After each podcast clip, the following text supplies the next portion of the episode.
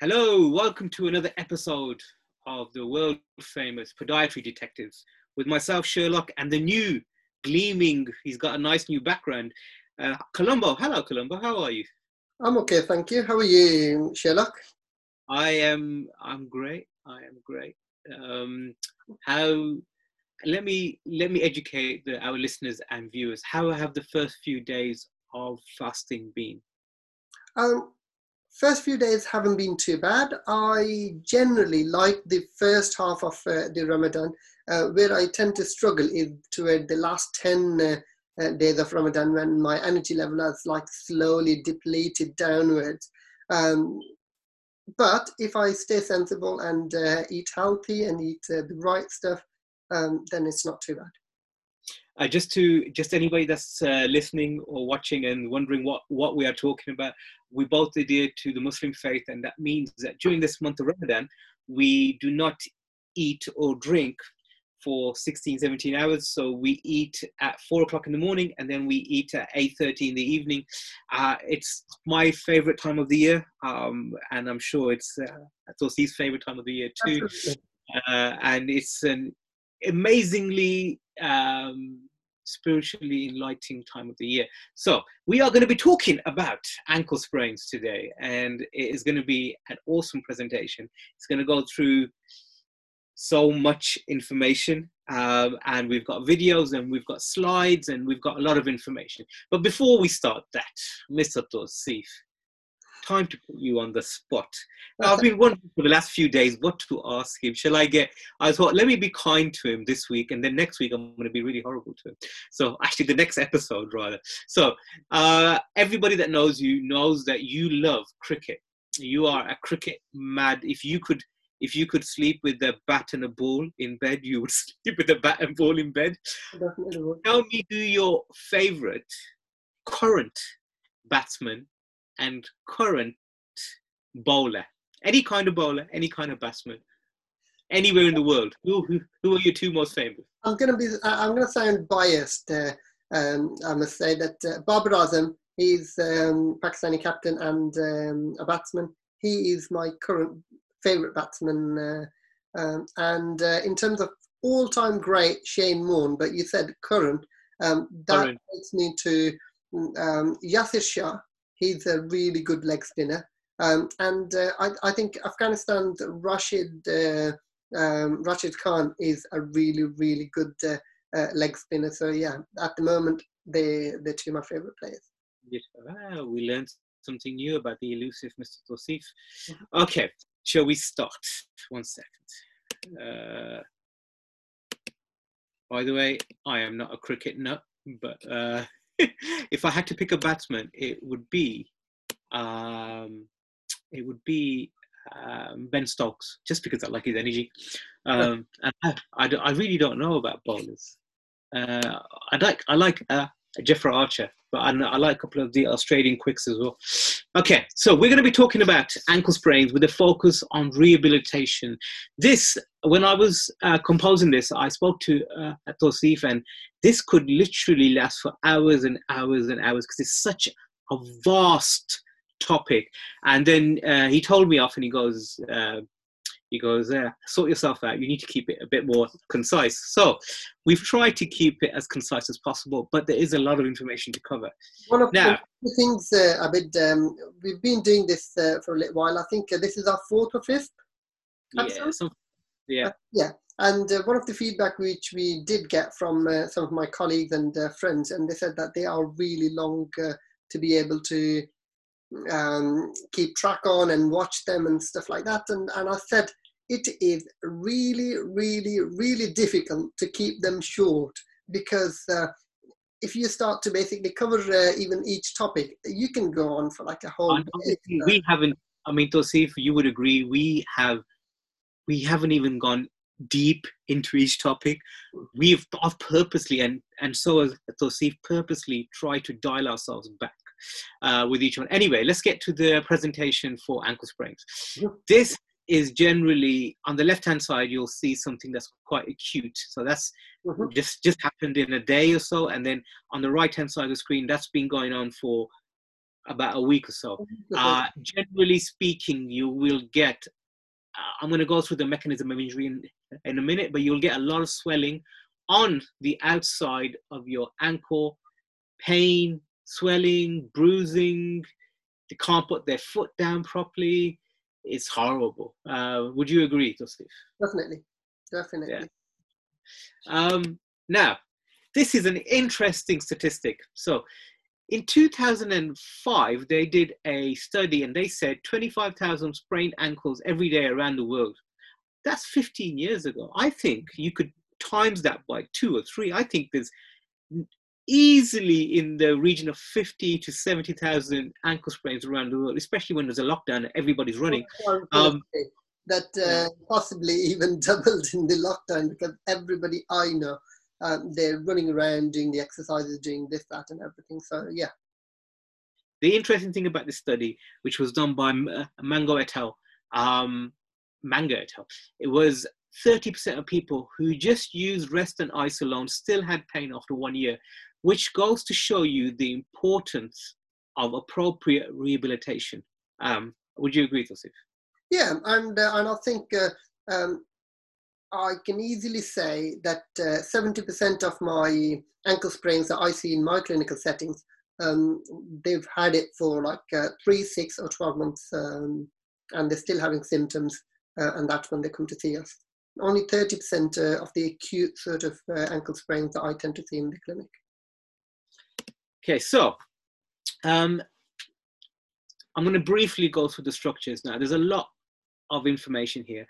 Um, on the right hand side of the screen, you'll see a classical mechanism of injury. So it's usually on the outside of the ankle. Okay, mm-hmm. so it's very, very rare to get um, to to actually try sprain your ankle on the inside uh, in the other manner.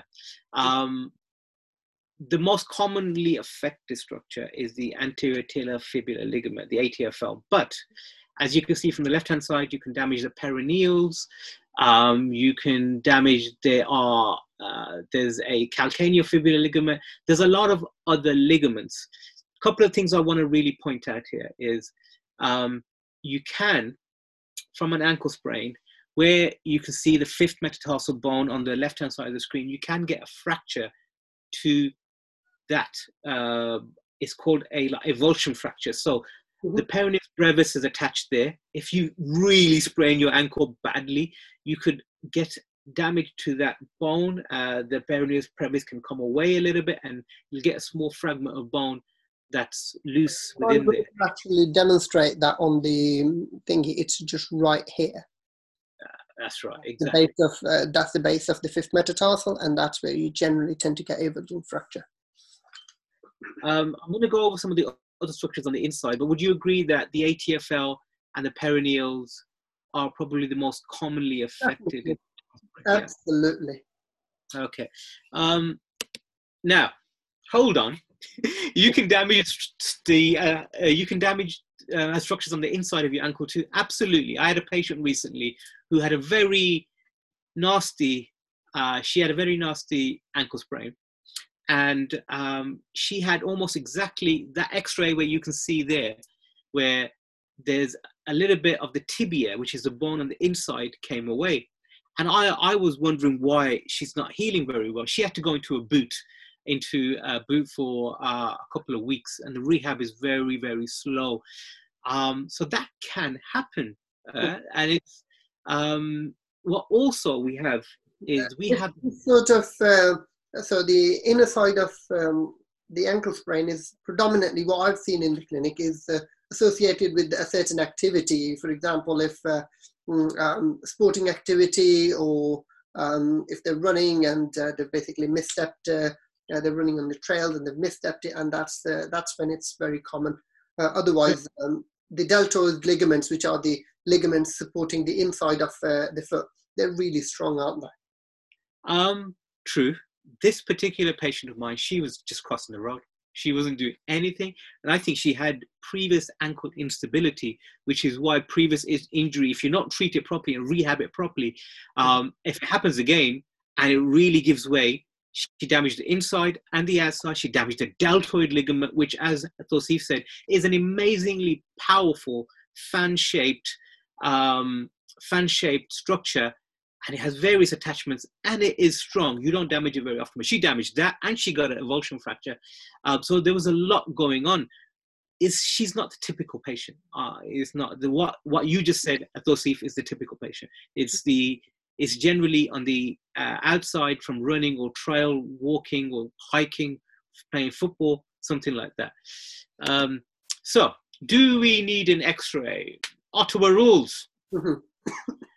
Ottawa rules. While, while you explain about that, what I'll do is I'll kind of do a little bit of a demonstration. So, mm, in terms of the palpation that we're actually doing, is that behind uh, mm, the lateral malleolus, um, there are uh, you can do like behind the medial malleolus um, and uh, the base of fifth metatarsal, as well as navicular sort of bones, and these are uh, the general sort of sore points. If you tend to find that these uh, these are sore points as well as uh, patients can't uh, walk mm, for more four steps um, at home or in emergency department that's when uh, you start to basically think right we need an x-ray Absolutely.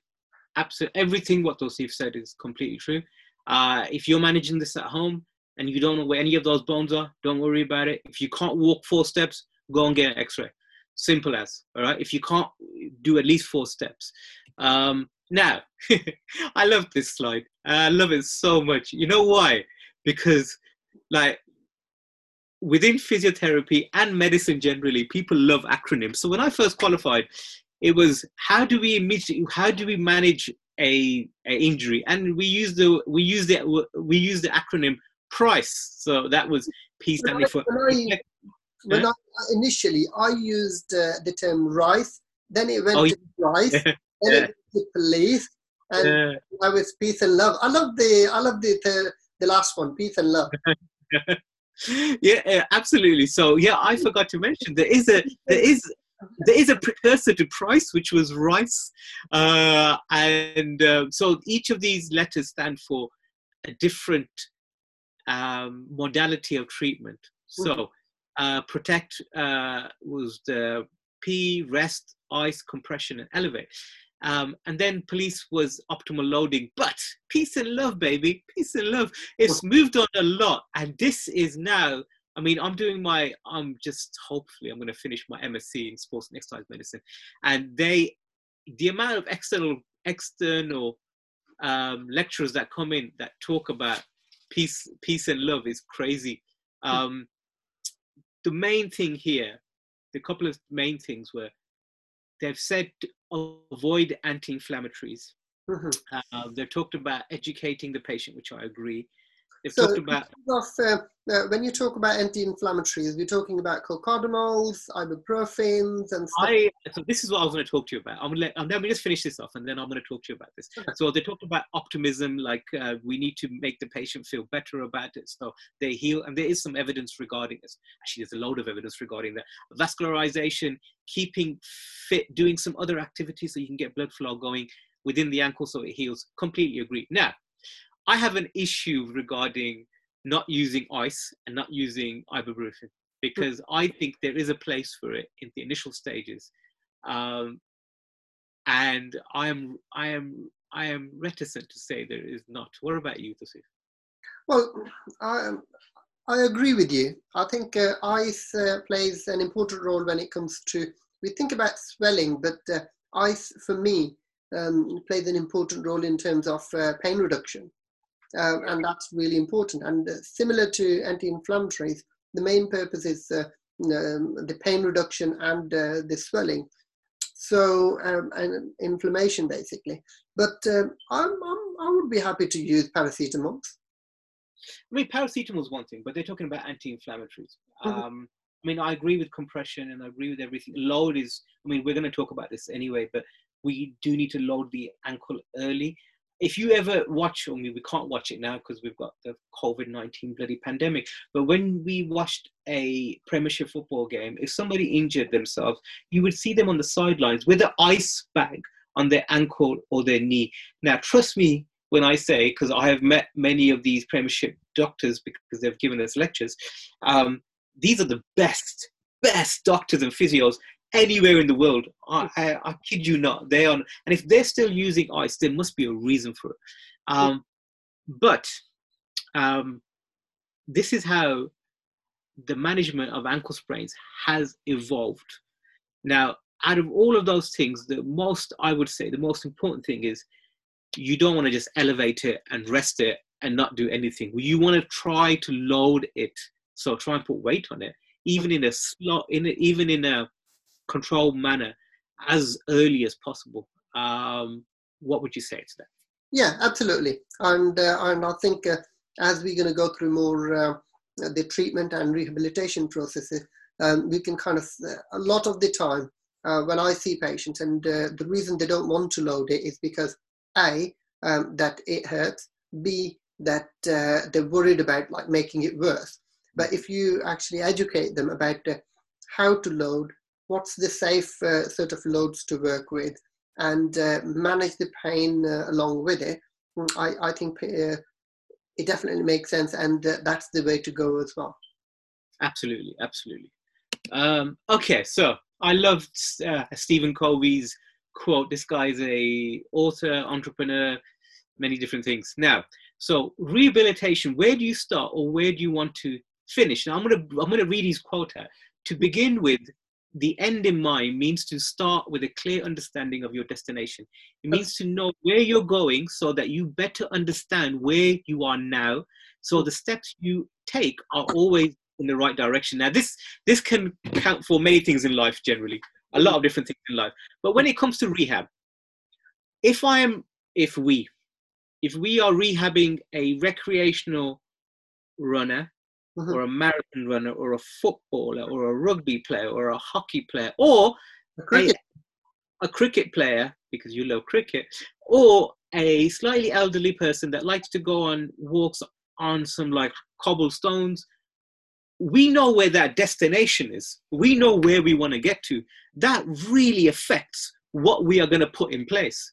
Um, i'm sure you're going to agree with me on that i'm sure. Yeah um, my my rehab plan uh, is uh, geared toward uh, what patients want the outcome needs to be. So there's no point rehabilitating somebody who is only going to be walking around and an elderly patient and expecting that they'll be able to do running around the block and stuff.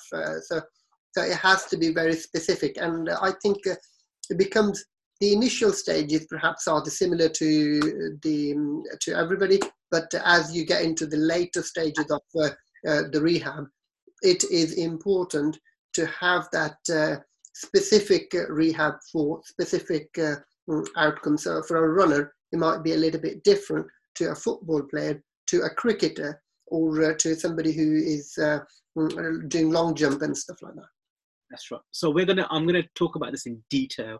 Um, some of it I'm going to skip over. I'm going to go. Over, I'm going to go over it uh, briefly, uh, but I will talk about how to specifically rehab different kinds of people. Now, this is an interesting way to look at, at rehabilitation. The way that I think about rehab is when you've on the left hand side, you can see you've got an injury. So um, tissue, you really want to focus on tissue at this stage. You want to control pain. Uh, and then we slowly start moving through these stages to build up capacity, energy release. Uh, we, then we start to move towards movement drills, running, training, competition.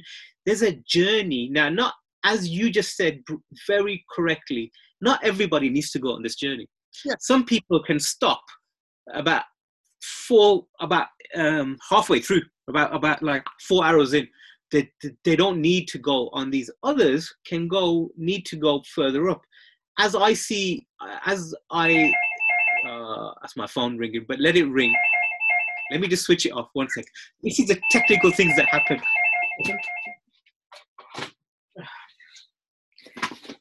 Okay i'm back. Um, you know it's I'm actually closed. So I'm not seeing any patients. This is my office, obviously. So uh, I hope they don't ring back again. If they do, I'm just going to leave it off the off the off the dial altogether. Um, so this basically tells you the paradigm that we work within, um, and it's it's adapted from the, um, Lancaster's paper from 2009. Um, do you think this is a good way of looking at? Absolutely. Uh, I think it's a very yeah? systematic way of looking at it, and uh, mm, I, I, think it's really important to kind of uh, explain this to the patient um, and uh, saying that this is the journey we're going to actually um, go on very periodically because a lot of uh, these uh, elite sort of um, mm, players who want optimal performance they want to get there uh, tomorrow don't they Yes, um, and what I haven't mentioned within these slides is the importance of an MDT team. Now, you spoke about this when you spoke about um, where you work. Uh, remind me again. Movement uh, therapy clinic. Movement therapy. Sorry, it's, it's, my old age is catching up with me. Uh, movement therapy clinic, but involving an MDT team for a uh, elite athlete is vital. Uh, although me and Tosif can do a lot of the a lot of the role of a physiotherapist but it's always good to get the input of physiotherapy uh, colleagues especially those that uh, specialize in rehabilitation. Um, so we moved i mean that's the overview. I'm going to talk about specifics now. Um, this is looking at more specific things that we may do during this. And what you may notice here is i'm also thinking about fitness. So if you can't what what we don't want to do is is affect their cardiovascular fitness. So we've got to find an activity that they can do that they're not weight bearing heavily. Uh, that could be sitting uh, on one of those arm bikes. Could be doing um, swimming. That's not putting like with with uh, with um, uh, swimming. We got to find a stroke that's not going to be putting too much pressure on the ankle. So we have to experiment with that. Um, um, I've seen so many recreational uh, um, people who do like sports, running, other other recreation, um, that they get like one injury and then they just completely stop. Yeah. completely stop and don't do anything at all. And when they come to see you and they think that, oh, okay, I don't do anything because my ankle hurt. And I said, what about your arms? What about the upper body?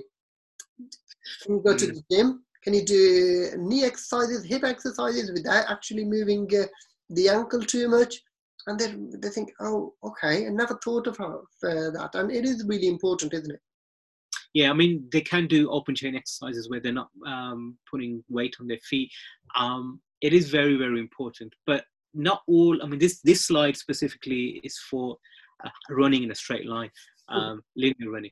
But it's um, not everybody needs to go on this whole journey. Uh, but if you if we are rehabbing a runner, we need to move beyond uh, just the initial rehab that we are going to talk about, and we need to start thinking about incorporating different runs on different surfaces mm-hmm. uh, because a runner that's running on a trail run will will have different demands on their ankle compared to someone who's running on a on the pavement, for example, or on the grass.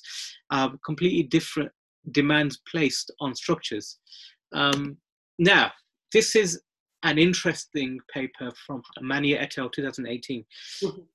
It talks about ground reaction forces. So that's the amount of force going up through your body when you are doing a movement. Now, in a rugby player, you can imagine it is not the um, the like the like soleus, which takes a lot of the strain, at initially, which is the muscle deep down in your calf muscle, uh, takes a lot of the strain. But you can see how everything else is involved. Yeah. Um, so I mean, we've got the we've got the gastrocnemius, we've got the hamstrings, we've got the glutes, different glutes, the glute med, the glute max, and the adductors. We when we are when me and Tosif are are rehabbing athletes and patients that are involved in in multi-directional sports uh, like rugby or cricket uh, not cricket cricket is very very linear but uh, rugby football hockey then we need to think about a lot more than just that ankle joint there's so much more we need to think about uh, which we're going to just to educate you about cricket Abid um, yeah. cricket isn't linear uh, it is linear. When, when it comes to like bowling fast. Um, it's not linear when uh, it comes to like bowling spin ball. Uh, it's not linear when you are fielding. Mm, uh, okay, I, I, would give you one thing. When you're fielding, you can have change of directions. Now, when you're bowling, when you're bowling, it's not there's a change of direction. You've got more like torsional. So this is you are right. So there's a there's a different kind of shearing forces being placed, but it doesn't. Um, it's different to suddenly having to change direction. Uh, but that definitely is different to. But uh, when you are fielding, um, mm. you can because ball doesn't really come to you nice and straight. It jumps up, it just moves to the left, it moves to the right. So, so, um, uh, so you have to kind of change direction. So Steve has for cricket, yeah. okay, I I will concede. I will concede that cricket should we should also be thinking about a holistic view for cricket. I completely concede. Thank you. Uh, okay, so let's talk a little bit about the types of rehabilitation. Mm-hmm. Now, Alfredson program in 1998. These are the heel drops or any eccentric program. You can do it for patella tendonitis as well, um, where you're where you're stretching, aren't you? You're, you're yeah. basically elongating it. Uh, that was one of the first ones that really took on um, eccentric training. Then uh, Silbernagel in 2007 um, he did one for Achilles and patella tendonitis, and it was a mixture. It was a mixture of concentric, eccentric, so that's up and down movements, and plyometric. I am a big fan of Kongsgaard, uh, 2009, 2010 papers. It was heavy, slow resistance. I'm a big fan of that. So um, for me, um, I use Alfred, Alfredson uh, in initial stages uh, when patients are uh, finding it like uh, things are painful and uh, lengthening of the Achilles is generally quite well tolerated as compared to the concentric um, movement. But yeah, I definitely agree. Um, heavy slow resistance is my go-to. It's just it's the like it's for me it's the it's the daddy because if you can make them stronger, that'll that'll prevent this happening again. Yep. I will um I will put an asterisk here because I would say in the initial stages rather than eccentric, I am doing isometric. So that means yeah, I, I, mix it up with the isometric. It, it, all very much depends on what patients can tolerate. Um, so, so that's where I would uh, I would uh, look at if a patient cannot tolerate eccentric, um, then um, I, I would go with isometric. Uh, by the way, um, an isometric movement um, is when you are loading um, when you're loading the structure but you're not actually moving the structure. So eccentric loading is when you are lengthening the structure. So when you're doing the heel drop, your Achilles lengthened. Um, and uh, eccentric and concentric is when you lengthen and shorten. So that's uh, that's the difference. So you can stand at the edge of the uh, the stairs and just bend uh, like uh, get your heel drop down a little bit, and then you can just hold. So you are loading Achilles uh, tendon there, but you're not moving it.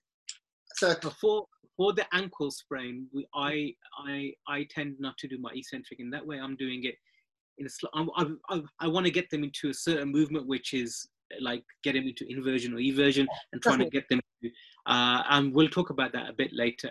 Um, on the right hand side, you'll see the different types of rehab programs for tendinopathy. Mm-hmm. Now, most of this we've already been through regarding the, uh, reducing pain, building from functional strength and power what number five there, which is developing short uh, stretch shortening cycles, is basically it's that introducing it's that introducing that like plyometrics, so hopping, yeah. different types of hopping and different multi-directional off different kinds of surfaces, off a higher surface, off a lower surface, maybe using sand, maybe using a foam cushion, many, many different types. Mm-hmm. We want to develop that um, that kind of uh, that ability that it can it can stretch and, and shorten rapidly, uh, that rapid movement. So it can maintain it can maintain a structural integrity during an activity. Um, is there anything that I've missed out, Um, it's a good way of assessing and um, uh, seeing where patient is at. And uh, uh, when we have uh, no pain, uh, people think that right, I can go running, I can do this, I can do that. But uh, doing plyometrics um, can actually tell them whether they are ready to do what they can actually do and what they can't do. Um, so I use that as, as an assessment. If somebody tries to say to me that, if I want to go do, do this, I want to go do that, I get them to do my plyometrics, and that's when they tend to feel the difference that I'm not ready yet. Hmm. not quite yet. That's what the government keeps telling us about the lockdown, isn't it? Not quite yet. Okay, so Bob Marley, if you don't start somewhere, you're not going to go nowhere. So we need to start somewhere. There's no good just talking about Bob Marley songs. Yeah, I, will do it later. I'll do it for you. Are you going to sing for us, Asif? I've been trying to sing an Ed Sheeran song for ages. All right, so four stages of rehab. Peace and love, baby. Oh, so, peace, peace and love, and love. to anything. If you give peace and love to anything, it gets better, doesn't it? That is true. That is true. So, uh, using the previous acronym where we talked about the different things that for peace, um, protection, elevation, exa- um, so on and so forth. Um, but the aim is to reduce swelling and restore tissue homeostasis. Basically, meaning we we want to get the tissues to uh, get the correct blood flow going through it and to reduce the amount of um, water and uh, everything else that's going on within those tissues. Now, I'm going to try and play this.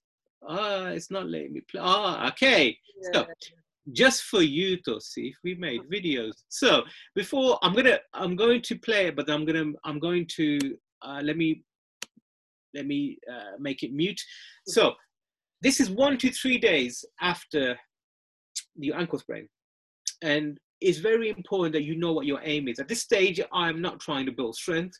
I am, as we said before, we're trying to reduce pain and reduce, uh, and we are trying to start to appropriately load it at this stage too. Mhm. So if I just move this video on a bit, we you will see, I am now.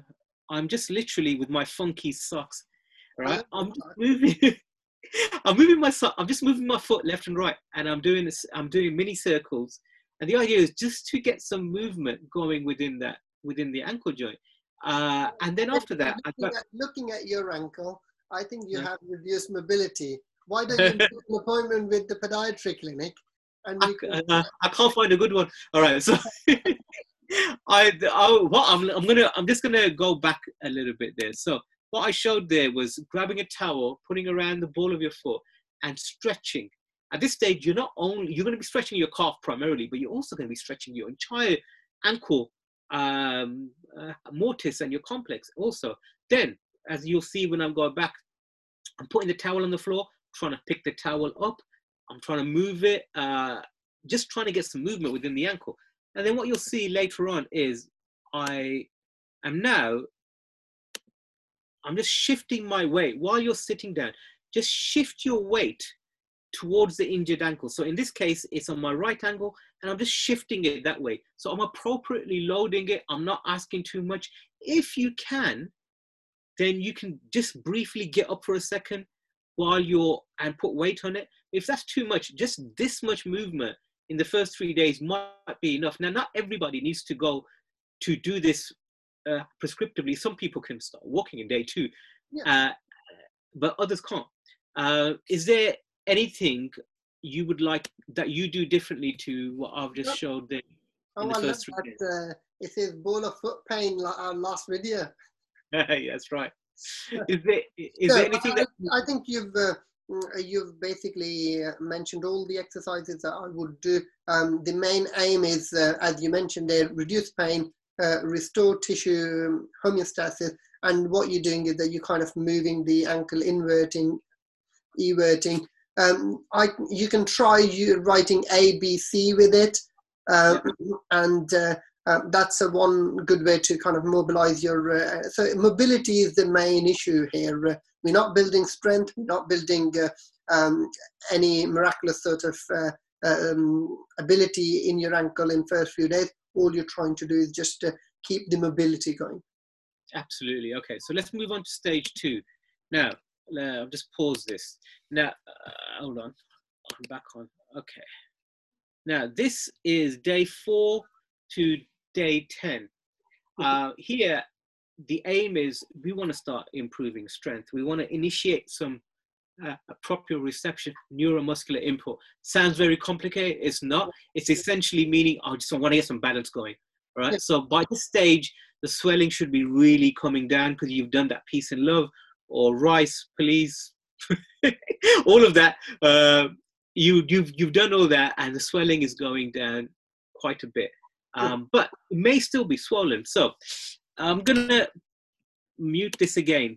Uh, now, what you'll see me here is I've got a long green TheraBand here, and I've got it around my foot, and uh, I put my foot down all the way, and I'm holding it, and then I'm, I'm pushing it out. So I, I would do it in two different motions. I would do it with the foot completely down and the foot completely up, because you're working different ligaments when you do it. Uh, and um, I would do 15 reps, three sets. Mm-hmm. I'm going to show you again where I'm doing it that way. Um, before I show any more, would you agree with uh, with that? Would you agree with that that particular at day four we start to use a TheraBand? Yeah, uh, and again, um, I'm very much uh, a believer of. Uh, I don't know whether you've uh, seen these things or not, uh, where uh, how much pain during an exercise is acceptable. So, yeah. like zero to four is acceptable. Four to seven is um, is when you get an indication that you need to change something. That can be either frequency, that can be reduce the numbers that you are doing, um, the strength of the TheraBand. Um, lots of things can actually come into which can basically mean that right you need to reduce that a little bit or keep it there. And then if it's seven plus, that tells you not to carry on with that exercise because uh, um, it's too painful and uh, not to carry on with that exercise. So I tend to get my patients to follow that paradigm and that's how they progress. Absolutely. Completely agree with you. It's the VAS scale.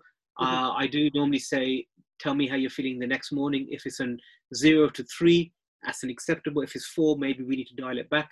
And you are right there are different colors TheraBands mm-hmm. and the different colors tell you how much how dense it is uh, i'm going to move this video on a little bit more so um, we this now this exercise works on the structures on the inside. This actually works on your tibialis posterior, but it also works on other structures uh, because we do need to also focus on the structures on the inside because it may be that you never had enough strength on the structures on the inside, which is why you compensated on the outside. So we need to take that holistic view.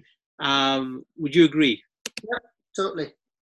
Okay, so what, what we're doing here now is I am now introducing some single leg standing. Now, when you've had an ankle sprain, you can't even do this for about three or four seconds because it's that painful. This is where you have to start building this up. So we we let me just play this on, um, and I'm just I'm just trying to um, like stand. If you can get up to 30, 40 seconds, you're doing great, absolutely great. But what I what we find is generally they can't get it up that long. They can't they can't stand on their one foot for that long. Um, one of the other things I'm showing you here is a single leg heel raise. Uh, also very good. It builds up strength in your calf muscle, but also helps the structures in your ankle also and builds up some strength.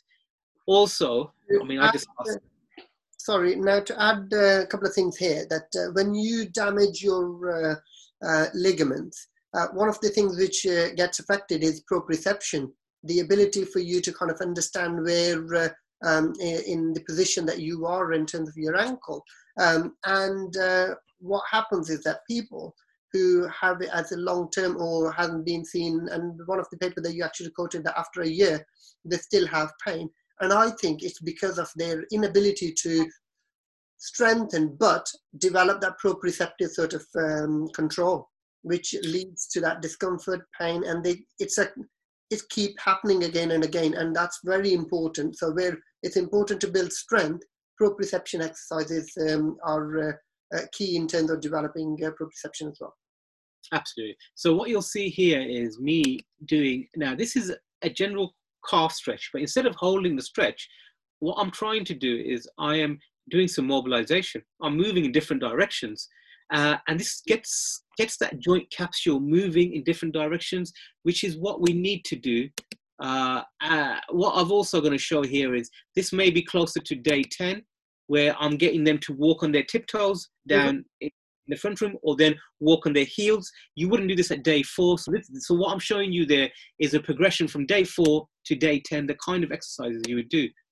Um, let's move on to stage three. Now, here, I'm really I want to get away from that kind of TheraBand. I want to get that kind of TheraBand working. I want to get more into uh, weight bearing exercises. So I'm trying to build some real functional strength and get some progressive load going here. So what you'll see here is taking from day four. Oh, that was me. Could you hear that audio then? Uh, so okay, there you go. So I'm on I'm on a foam pad there, which makes my proprioception very hard because it's a lot more harder to maintain on an uneven surface. Now, if, if I can get if I can get them on a beach or somewhere in, on sand, it's even great. From there, I've moved on to a foam cushion, which I find it I find this even harder.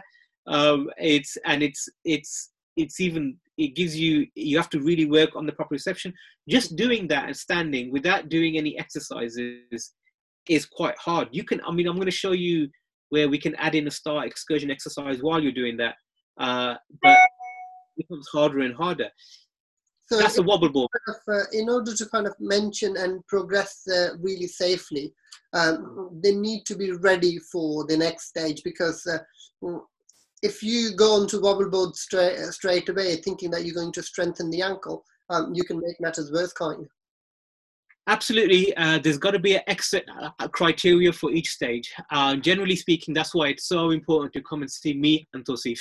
we need to assess you to as to make sure you are you are fine to go to the next stage. Uh, although we are showing you a rehab program here, um, each stage has got certain markers. Now, what I'm showing you here is the star excursion exercise, where you stand on one leg, you reach out, and you're trying to aim for 12 o'clock, 1 o'clock, and move across.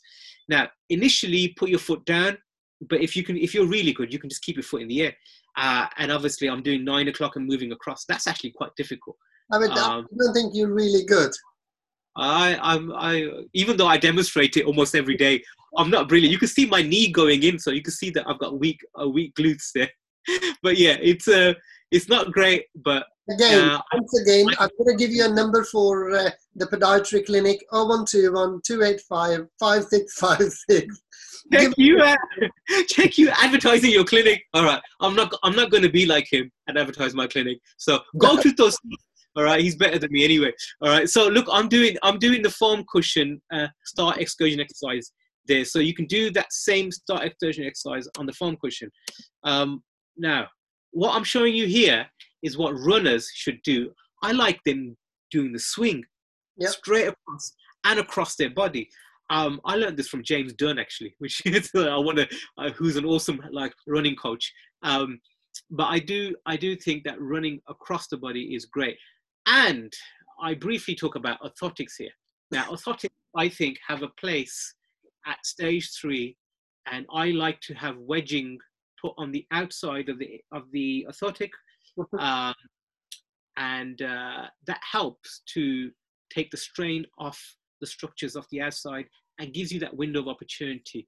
Uh, is there, ah, there's another exercise that I forgot to talk about. So, before I, this is another kind of TheraBand, which is a short TheraBand, and you put it around the around your foot. You get onto the balls of your feet, and you're moving across. Mm-hmm. Okay, so you're really putting stress on it. It's it's if you've got swelling in your ankle, you're not going to be able to do that at all.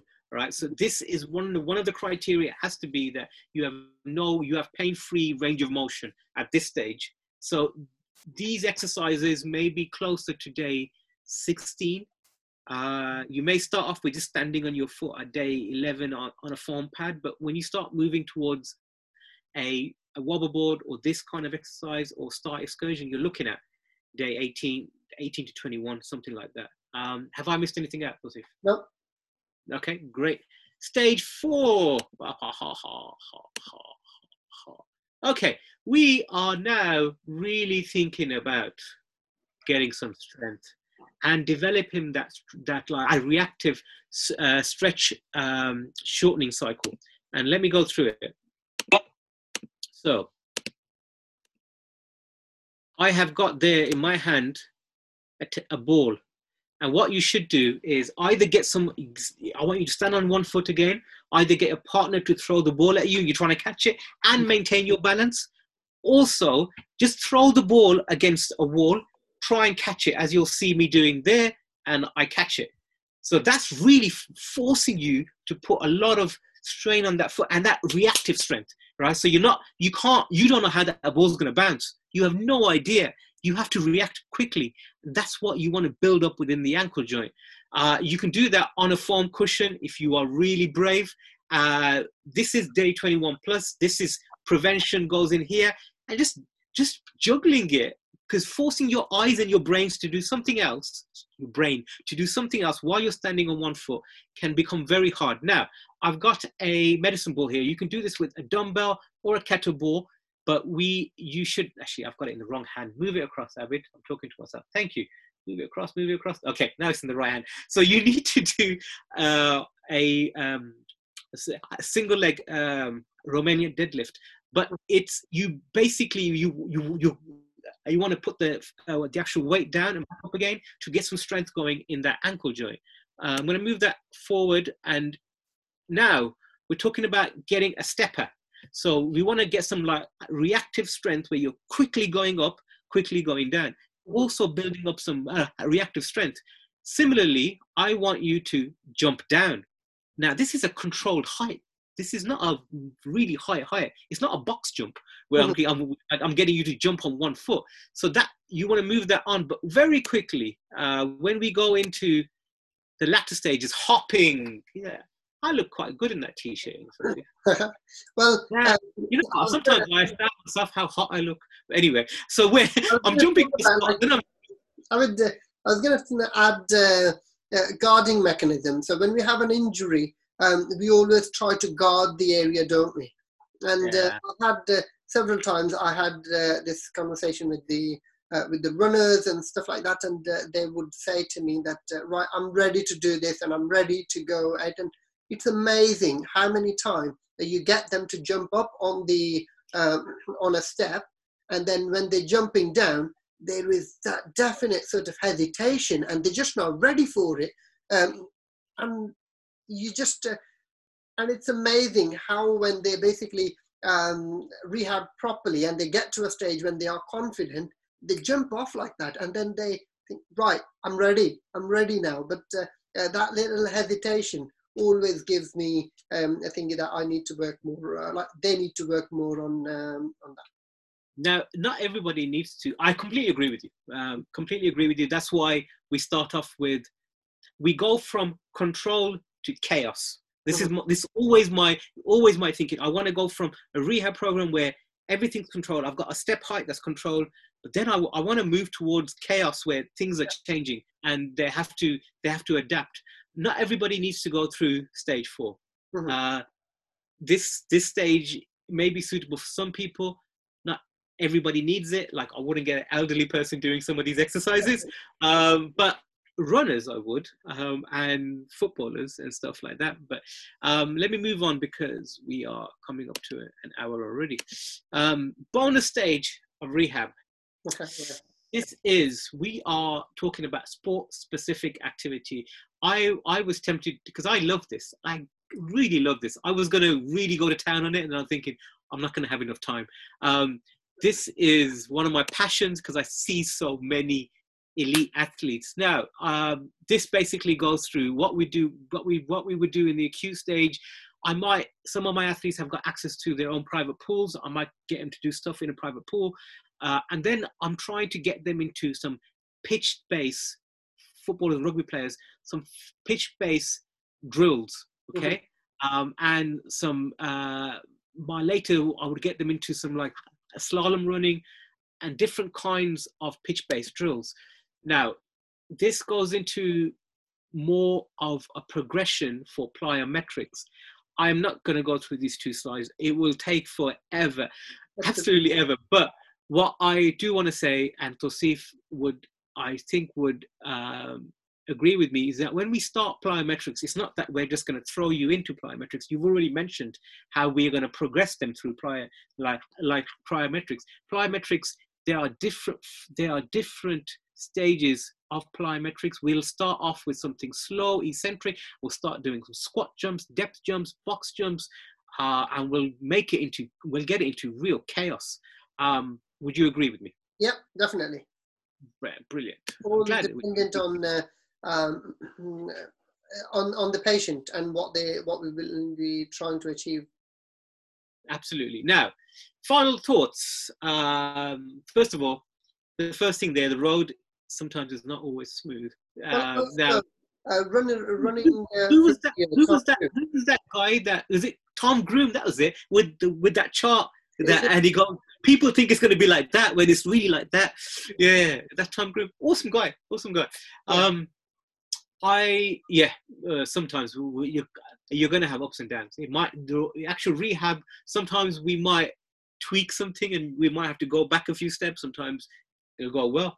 Um, even with all the best will in the world and with the two of the best providers in me and Tosif in the entire world, we still may uh, we still may get things wrong. Uh, and that's with the best will in the world because we're not watching you do the exercises 24 when, when you're doing them. and uh, structures sometimes heal at a different rate.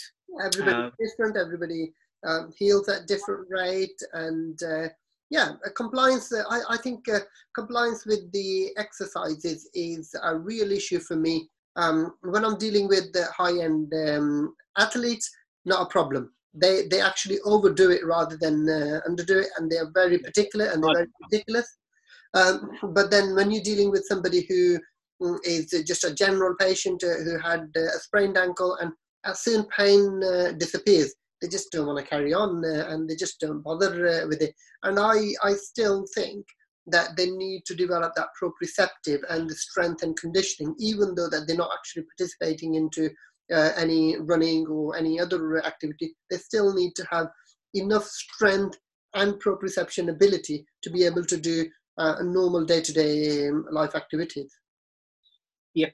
Uh, Tosif, have you ever ultrasounded these? Please. Well, I have. I've actually had a recent um, a walker who basically um, twisted the ankle, and I have ultrasound him a few times. Um, uh, at the initial stages, at the acute stages, absolutely pointless. Um, perhaps I don't have the strongest machine, uh, the best machine to be able to find that, uh, but uh, again, I don't think it was. Um, it is successful because there's a lot of swelling. You're not going to be able to penetrate through to look at the, these tiny little uh, um, uh, structures. Um, in more in uh, latter stages, yes, um, you can identify um, ATFL and uh, you can have a look and uh, see whether uh, there is a tear and stuff like that. so yeah, you can do it, but I think you you got to be looking at MRIs to have a look at it in real detail.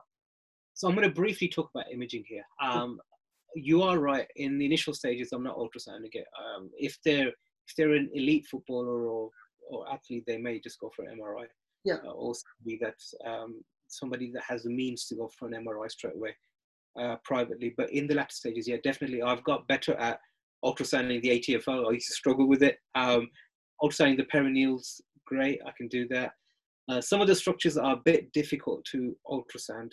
Mm-hmm. Um, you mentioned courses and uh, stuff like that. They're quite different. We're going we're we're gonna talk about that. But one of the things I'm looking for in the ultrasound is is so I put my ultrasound probe right on top of the ankle and I'm looking inside the ankle joint. I'm trying to see how much fluid or neovascularization there's there. So one of the things we're looking for is an osteochondral um, defect or something. They've they've done something to the talus. Um, they've done something to the tibia. There's an if there may be a reason to ask for an X-ray or an MRI. Um, syndesmosis, high ankle sprains. Do you? I don't see many of these. I, uh, I don't see many, and, and I think they're very again they're very specific to the injury or the mechanism of the injury, mm, aren't they? Yeah, very. Um, yeah, I, I've I've yet to see them. Um, I've seen case studies of them, but I have maybe because I'm not dealing with that particular demographic. It happens a lot more to basketball players and American footballers and different kind. It's a different kind of ankle sprain, and it usually happens from impact. Maybe some rugby players may be getting syndesmosis injuries. Uh, syndesmosis is is this a three three structures on the outside of the ankle further up. That's exactly where he's pointing, just there. Yeah. Um, orthotics. Now, I touched upon orthotics. You tell me about orthotics. Um, for me, I, I think uh, when I'm doing the assessment and uh, if there is any contributing factors where I feel that uh, um, this is the reason why they possibly are getting the um, ankle sprains, then I'll probably address that with an orthotic, or I do a short-term orthotic to basically mm, assist with their recovery. Completely agree. I I will actually get them into an orthotic quite early, uh, just to offload them a semi-custom orthotic with some wedging on the outside of the orthotic. Um, you have to wear left and right. The other one that you haven't injured won't have the wedging, but you need to have something in the other foot, otherwise you're going to cause discomfort in your hips. Yeah. Um, but orthotics are very important. I would put a proviso in here. Sometimes I'll put them in a boot, uh, depending on how bad the swelling is. Injections. Um, do you do you use injection therapy for for ankle sprains? Not a lot. Not a lot. Um, I do. um, I find that oftentimes there is so I do injections into the into the sinus tarsi because I find that they'll get discomfort around there uh, around they'll get sinus tarsi impingement mm-hmm. from an ankle sprain and then I'll do a high volume injection into that sinus tarsi. Please show everybody where the sinus tarsi is Tosif on your foot. Uh, hey, there you go on that side there. Um, I very rarely I inject the peroneals, but I do inject the peroneals. I, I'm not I'm not afraid of injecting them if I because I think I know what I'm doing. Well, um, I think I think the uh, the important thing here is that uh, if you've got access to the ultrasound machine um, and yeah. uh, you can um, do a guided injection, then it's not a problem. Um, injecting sinus tarsi is not a problem. Uh, you can do it blindly with your eyes closed, but uh, um, you know, for the well, not everybody else can. Please don't try it at home on your own. so Steve said you could do it blindly with your eyes closed. with regards uh, to ligaments and uh, tendons and stuff like that, I always like to do a guided injection. Um, it is not. It's for ankle sprains. I try and avoid it. Uh, this is normally if I'm injecting, it's been like 18 months, two years, and it's not getting better. And then I'm thinking, all right, I need. Yeah, it's more advanced sort of uh, stages when you've tried everything else, but they're just not getting there. Um, and uh, that that's when I would consider it, but I don't do it a lot. Now, just uh, just to put a like proviso in here, the, a lot of people can function very highly with no anterior talofibular ligament, which is the most that's commonly right. ligament mm-hmm. in uh, for an ankle sprain. Many Premiership footballers don't have an ATFL, um, but we're trying to treat pain here, not. Um, that's the main thing because if we can get rid of the pain, they can get their function back, and just breaking that pain cycle can be great. Surgery. Surgery again, um, it's very much dependent on uh, um, what we didn't really talk about uh, in the, the, there are grading of the uh, sprains. So so the early sprains where there's just a bit of stretch, then there's partial tears, and then there are uh, complete tears. And um, if there are complete tears, uh, then uh, surgery is an option. I, uh, in some cases, again, it's very specific I, to the patient. I think the only time I may send them for surgery is if they've damaged a bone. Mm-hmm. Uh, if there's uh, if there's bony damage and it's not getting better, we may send them for surgery. I, I maybe I'm too conservative. Maybe I don't know.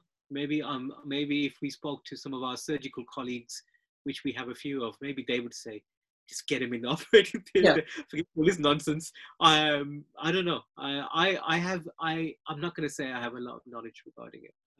Mm-hmm. I don't even know what surgery they would do for it. Um, but I think usually it's not required. But I do know of some footballers that have had surgery. Mm-hmm. Um, is there any other final thoughts, Tosif that anything I've missed out? Because you did uh, quite rightly, quite rightly say that I missed that the like the like grading system. Is there anything else that we should have talked about? No, I think I think um, I think we covered it quite well in uh, quite a bit of depth. Um, and uh, I think uh, if one, if somebody needs to take one thing from this, um, and that is that uh, it's a, it's a gradual uh, process where you progress gradually with your rehabilitation, and pain reduction does not mean that there is functional mm, and there is power and there is ability there for you to do the activities that you've done previously. So make sure that uh, you do sport specific exercises um, and rehabilitation before you get there. Otherwise, uh, the likelihood of uh, this happening again is there. Absolutely. Um, there's myself and Columbo saying thank you. Before I finish, um, I want to say um, if we are rehabbing you and you are involved in a sport that involves cutting, so that's football, um, I'm, I'm going to mention cricket, rugby, all of those, then we need to start thinking about a pitch-based rehab. So getting into some like slalom runs, into some uh, sub sub maximal cut runs, and then maximal cut runs, uh, acceleration, deceleration, lateral running. We we really want to prevent this from happening again. Um, um, just to quickly give you an example, um, uh, like with regards to the cricket, because I had uh, I had a fast bowler as well as I, I had uh, a gentleman who is a batsman, but uh, he fields at the slips. So when you're fielding at slips, you're like constantly jumping to the right or, or the left when the ball edges, and it's a sudden sharp movement. And uh, being on the on the ground, uh, using different techniques to be able to get them to be ready for it is really really important um, to prevent the injury happening again. And um, as, as you rightly said, uh, it is important that they spend that time. And for me personally, mm, it's that confidence thing as well. When you've done it in practice and you are uh, um, you feel that you're there, then you're confident enough to be able to perform that in uh, mm, stressful match performance, uh, match uh, situations. Absolutely. I mean, that's exactly what, what we've been saying that we want to take them from control to chaos.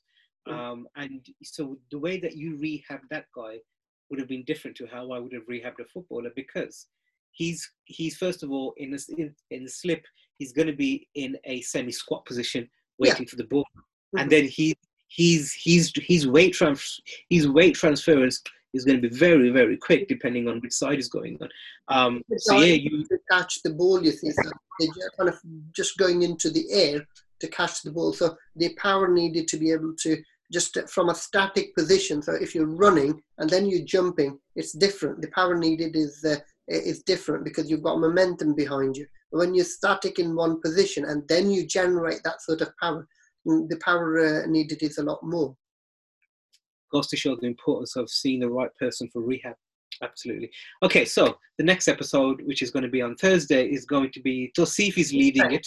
Yep. Heel pain. I'm looking forward to you doing this, Tosif. It should be uh, interesting. Yeah, I, I think um, it's going to be an interesting one um, as heel pain. It's something which we see pretty much uh, um, all day, every day as a podiatrist. And uh, yeah, I, I think the aim of uh, the next talk is that I'm going to kind of mention different types of uh, heel pain, but we're going to be focusing to predominantly plantar fasciopathy and the rehabilitation uh, and what patients can or people can do at home to get themselves better. Great, great. I'm looking forward to it. Absolutely looking forward to it. Uh, thank you very much for listening and watching, and we shall speak to you soon. Great. Take it, everybody.